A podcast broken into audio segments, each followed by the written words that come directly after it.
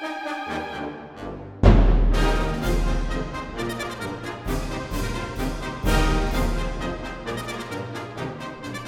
goes without saying that music moves us. Here's an instance where the march is moving us physically through its regular rhythms. Even if we're not stepping across a field, we feel the insistence of the beat. Philosopher Jeanette Bicknell has spent a good deal of time with the question why does music matter at all to anyone? And she's convinced that music's attraction and power over us stems from its elemental social character. I see musical experience as intrinsically and fundamentally social, she says, rather than personal or individual. Music's social character is evident in the role it plays in every culture, past and present, in creating and reinforcing social bonds, whether these bonds are between caregivers and infants, adult partners, or among members of social groups and subgroups. Any so called private experiences of music are derivative, secondary, and carry a social meaning. Even listening to music on headphones alone in a room is a social experience through and through. Words of Jeanette Bicknell in Why Music Moves Us. And so, when we attend Sunday's concert at Marywood University, we'll no doubt be truly moved by the social nature of the experience of hearing music with others, especially after the many long months of COVID shutdowns. In this case, too, the concert will feature a work quintessentially representative of music that is social in its theme as well as its execution. Composer Omar Thomas has created a work in which he takes us to an extreme where we're almost ripped out of our life in community. He describes it this way Musically, it's about that moment where something so horrible happens that you get pulled out of time and space. Those things don't even hold concept, and you can't perceive them anymore. Your surroundings are gone. Everything falls away, creating a space, and you're sitting in the moment, in trauma words of composer Omar Thomas. We're on a journey with him in his work titled Of Our New Day Begun, and Thomas is using everything he has absorbed about the various black musical traditions to bring us to a place of possibility. He explains the closing section in this way. This is not a piece that you can end on one chord, so I purposefully set up the classic tired ending of a three times chord. I wanted to do that intentionally, but that the last time the audience get the chord, there's a unison note. I went in knowing the piece would end at a certain point. The stomping and clapping would come back, and growing, growing, grow. But in order to set the audience up for that, that F chord silence, F chord, silence, you expect one last F chord, except you get a unison F that holds on longer than you think. Then, all of a sudden, you hear the stomp, clap, clap, the stomping at the end. That's us, marching. That's us marching on till victory is won. Words of composer Omar Thomas in an interview with Jack Adie in his study of social consciousness in wind band music of the early 21st century. We're invited to a concert featuring delightful music by Gustav Holst and the challenging work by Omar Thomas and much more. This Sunday afternoon at 4 at the Sette LaVerghetta Center on the campus of Marywood University in Scranton. Admission is free we had a chance to speak by Zoom with Dr. David Romines, co chair of the Marywood Department of Music, Theater, and Dance, associate professor of music education, and director of bands there, about the special program and what it means to be back with a live performance. I have found our students at Marywood to be very resourceful and uh, very pliable when it comes to the various COVID mitigations that have been employed to protect us all. Uh, we've taught classes uh, remotely via Zoom and other uh, platforms, and we have had to limit the number of performers that can gather at any one time. Last year, for example, we spent an entire year with the band divided into woodwinds, brass, and percussion. And we gave three separate concerts twice last year using those groups of instrumental forces. On the plus side, it did allow us to explore some literature that we might not have normally played. And so there were some highlights there and some things that I'm glad that we were able to do. But generally, the students were eager to get back into a full band and full ensemble setting and even though we are still practicing some uh, COVID restrictions with regard to coverings over instrument bells and things, and face masks and flute shields and uh, various other things, but at least we're able to sit on the stage together again. And, you know, we wanted to develop programs. When I'm saying we, our music theater and dance department wanted to develop programs that were kind of in celebration of us returning the way we have been in the past and um, just kind of giving the community notice that we're back and we are ready to make music and we're ready to share it with the community. Well, then, this is a, particularly special program in that regard because you have works, particularly a premiere that you're going to be doing and very exciting composers on the program. Before we get to them, though, I just want to remind people about what is the thrill of this ensemble. Not a symphonic orchestra. This is a different sound, a different feel. Why are you so excited about this complement of instruments and what can it do in general in terms of tone and sound and presence? Well, thank you for asking that question. That is a question that is batted about in our circles often. You know, bands and orchestras oftentimes now share the same buildings and the same academic settings, but they came in into existence through vastly different pathways you know, it's undeniable that even in the back in the days of uh, Beethoven, there was wind groups. Beethoven wrote for groups of wind instruments, and of course, Mozart was prolific in his writing for winds. But it's without question that the development of the modern concert band has to be tied in a large part to the military because the military bands were important not only here, but uh, in other parts of the world. Uh, I can think of a lot of influences in our band movement that came from Turkey, from Asia, and certainly a vast portion of it from Europe. But the military settings of instruments were the ones that really got things going, and the performers, leaders of the military bands, when their engagements were over, they began to develop bands out in the general public. So there was that connection between military leaders and military conductors and developing bands. A lot of times in the public schools, these directors would leave and uh, would go to work for a music company and kind of become the music man. They would go out into school systems and places where there were no bands. And once they got the band up and running and flourishing, they would move on to the next town and start another one. And that's why so many schools in the 20s and 30s began to field band programs. And then later on, you know, there was a definite place for the marching band at the football games and things. So that kind of helped the growth.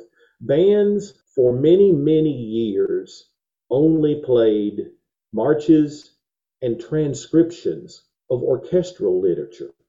And that went on for a, a long, long time. And there's still occasions where bands will just say, you know, we want to we want to dust off one of those chestnuts and play it too. Why should the orchestra have all the fun? But one of the works on our upcoming program is a work that is considered by many to be the first modern work for concert band. It's the first suite in E flat by Gustav Holst. Well, there's sections of it that could easily be transferred to the, the marching field or the, the drill area, you know, in a military unit.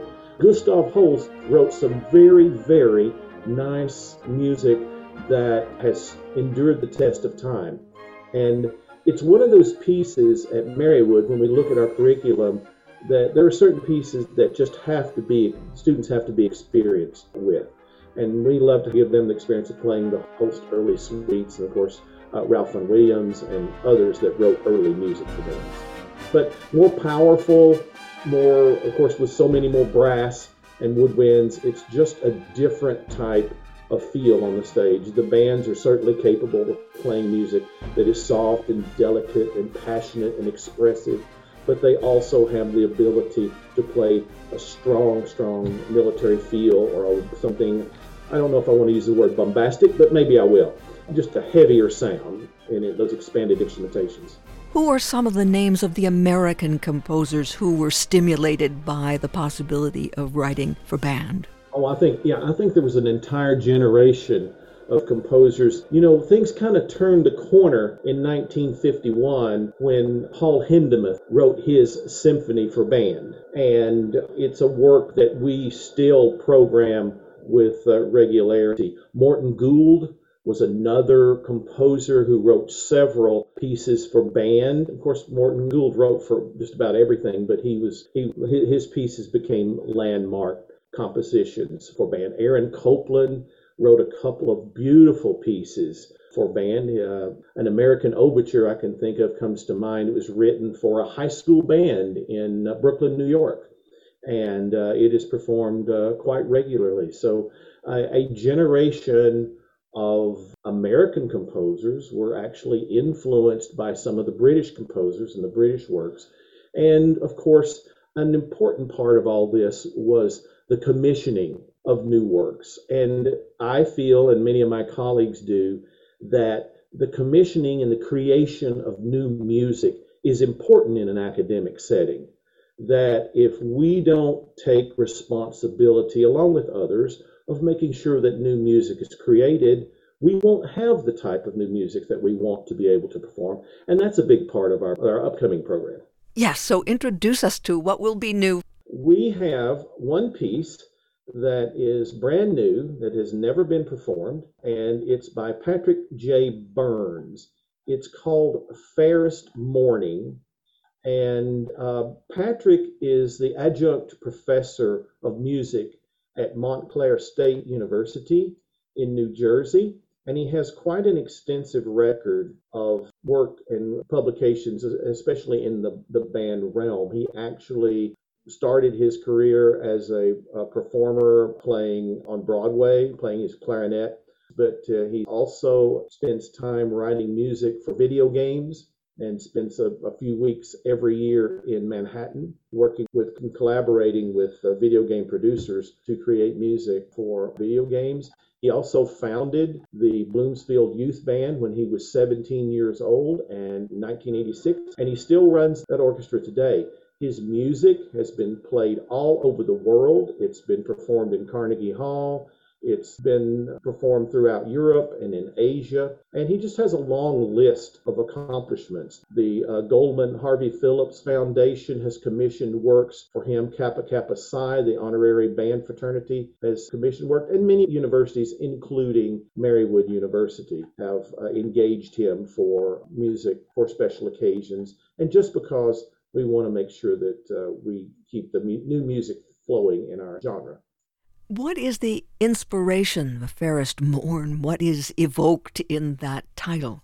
Well, Patrick took on a, on a challenge that many composers have taken over the years. And composers have been fascinated with uh, the attempt to capture indescribable beauty, especially of a sunrise. And, you know, although he admits that he's limited in his ability to express this beautiful moment when the sun rises, he kind of joins the ranks of composers like Haydn and Richard Strauss, Debussy, Respighi, all of them, Sibelius, have, have made an attempt at writing a piece at a sunrise. He, but this piece is also not only about a natural occurrence of a sunrise, but we as human beings often see the sunrise as spiritual. And sometimes the colors of a sunrise are dull and undefined. And at other times, they're just bright and clearly distinguishable and uh, we begin to succumb to the overwhelming power and intensity of what eventually, moments later, gives way to a gentle morning and the day that lies ahead. So that's where his inspiration was for this piece. Were you able to have him work with the students? Yes, as a matter of fact, we were. And I feel like that collaboration with professional composers is important for our students. But yes, as a matter of fact, he wrote some of the parts on Fairest Morning with particular members of our ensemble in mind. So he knows how they play, he knows what our strengths are, he knows the things that matter to us. So we're getting sort of a really customized experience. And he's going to be on our campus prior to the concert, he's going to be teaching composition lessons, he's going to be doing lectures while he's here, and it should be a lot of fun for our students. Plus, I don't even know if I actually officially mentioned this, but Patrick is conducting the premiere. He's conducting his own piece. So that's kind of an extra special treat to uh, watch the composer as they move through the, the score of every note they've written that they know intimately and how they will approach it. I have worked hard to prepare the ensemble for Patrick's visit, but when he gets here, he will change things and there will be tweaks, and he is the ultimate authority. And you have another piece that you're excited about. Yeah, the other piece that we were directly involved in, uh, we were a member of the consortium that approached Omar Thomas to write a piece that was in honor of nine people who were victims of a callous act of hatred in June of uh, 2015. They were worshiping in their historic church, Emanuel African Methodist Episcopal Church, uh, often referred to as Mother Emanuel in Charleston, South Carolina. And Omar was very hesitant to take this commission on. He didn't know how he could juxtapose his feelings of hope and his feelings, quite frankly, of anger at the situation and the the attitudes that would breed this type of hatred. There were a lot of bitter feelings uh, toward the perpetrator, and he knew that he wanted to. He actually spoke with his father. And He said, Dad, I just don't know if I can do this piece or not. And his father said, God gave you these gifts. These were people of God. You you have an ability to tell a story that no one else does. And so from that moment on, he jumped into it and started to embrace the pain and anger while also recognizing the displays of grace and forgiveness because many of the people that were in the church that night and family members have forgiven the person who perpetrated these acts. So, what the piece is, is a look at African American history as it relates to the church because they often in that society would find grounding in trying times by being involved in the church and find comfort in the church. So the musical themes of the piece of Our New Day Begun is rooted in the Black American church tradition. And the piece itself is anchored by James John Johnson's song lift every voice and sing. It's it's known uh, the NAACP back in the early 1900s designated it as the Negro national anthem, and it is peppered with blues harmonies and singing and stomping and clapping. They're all prominent features of the work.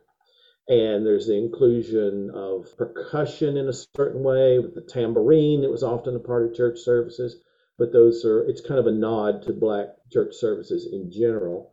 And we have a guest who is going to come. His name is Aljabril Mohammed. He's a singer from New Jersey who is going to simply present the hymn by itself at the beginning of the performance, and then we will migrate directly into Omar Thomas's version of that piece. So it should be very strong. Uh, we've asked our community, our Marywood community, if they would like to become involved in this event, and they have. We have students who have developed posters that will be in the lobby that will show the church, that will tell the story behind what's happening with, with the piece. And we also have students who have been developing radio spots on the Marywood radio station and interviewing the performers about what this piece means to them. So, this will all be available in the audience prior to the start of uh, the performance. And I'm very proud that we're able to connect with other entities on campus and make this not just a band event, but just a day of reflection and respect and all the while the creation of newer music for our genre. And I think it's a lovely notion to recognize that the piece Fairest Morning, a start, beginning, and this has the sense of a beginning and also the sense that we can't pretend that there hasn't been the darkness. And I would think that the sonorities of the band would be so powerful in presenting a work on this theme. I, I do think there's an overarching message of hope that we're hoping to give on November 14th. In both of these pieces that I am sure no one in our Northeast Pennsylvania has heard. They're, they're, they'll be new for. I know no one in the world has heard Fairest Morning, but also the uh, of our New Day Begun will be a piece that is also new to many ears. How does the program chronologically unfold? Uh, we're starting off with a piece called Nitro for concert band because we just wanted to try to say that, hello, everyone, we're back. We, we are here, we're ready to perform, and it's an energy charged three minute fanfare for band. You know, we're talking about stuff that only bands can do, this type of work. It was written actually for the North Shore Chicago Concert Band, and the composer talks about nitrogen and the energy behind it. It's, it's the most abundant component in Earth's atmosphere, and it's it's in all of us. And the musical ideas are powerful. They're angular. There's a lot of of brass fanfares that feed off one another as it moves through, and a lot of uh, chattering from the woodwinds and runs along the way. The main themes are built off of the Overtone series, so it sounds nice and open, you know, and inviting. And it kind of follows a miniature overture form where the, the ideas that are presented in the first few moments actually work their way back toward the end. But it's well rounded and should be a fun piece. I know that our students love to play it. And then we have the, the first suite in E flat for military band, the, piece that I mentioned to you earlier. It's in three movements. And it's one of the earliest examples of modern wind band literature. And its influence has been very, very significant. We have the chaconne, which features a ground bass with uh, melodies over the top of it and then an intermezzo, which is a quick piece that uses all the themes that have been established earlier in the first movement. And then the march is uh, kind of an aggressive statements by brass and percussion and uh, kind of sets up a regal mood of a, of a British march and then a, then a brief quick coda and we're out on that one. But anybody that has played in a band for any time at all, their ears will immediately perk up. They'll know exactly this piece. And then, of course, Fairest Morning that I had mentioned earlier uh, about the sunrise. Strange Humors is another piece by John Mackey that is very interesting. It features the djembe, the hourglass shaped African instrument. Uh, it was actually ballet music for the Parsons Dance Company. And then later on, John Mackey transcribed the piece for concert band but uh, it has influences of uh, Middle Eastern influence and African drumming kind of fused together in those two pieces. And uh, then, of course, we end with the Omar Thomas of Our New Day Begun that we discussed earlier. What are you recognizing around the country now? Are people in universities and colleges? Is this oh, about the time for emerging? Uh, absolutely. We were really shut down nationwide and every week or so we would get a another big report, scientific report about what we could do and what we can't do. And uh, there's less talk about what we can't do and more talk about what we can do these days. And there's a lot of activity in the band area regarding the creation of pieces that celebrate our return and our stepping away from the pandemic, and we all hope that is the case. We actually have a composer who's going to be with us in February who's written a piece that uh, is uh, being together again, and it's about COVID and about the the things that we've we've had to endure.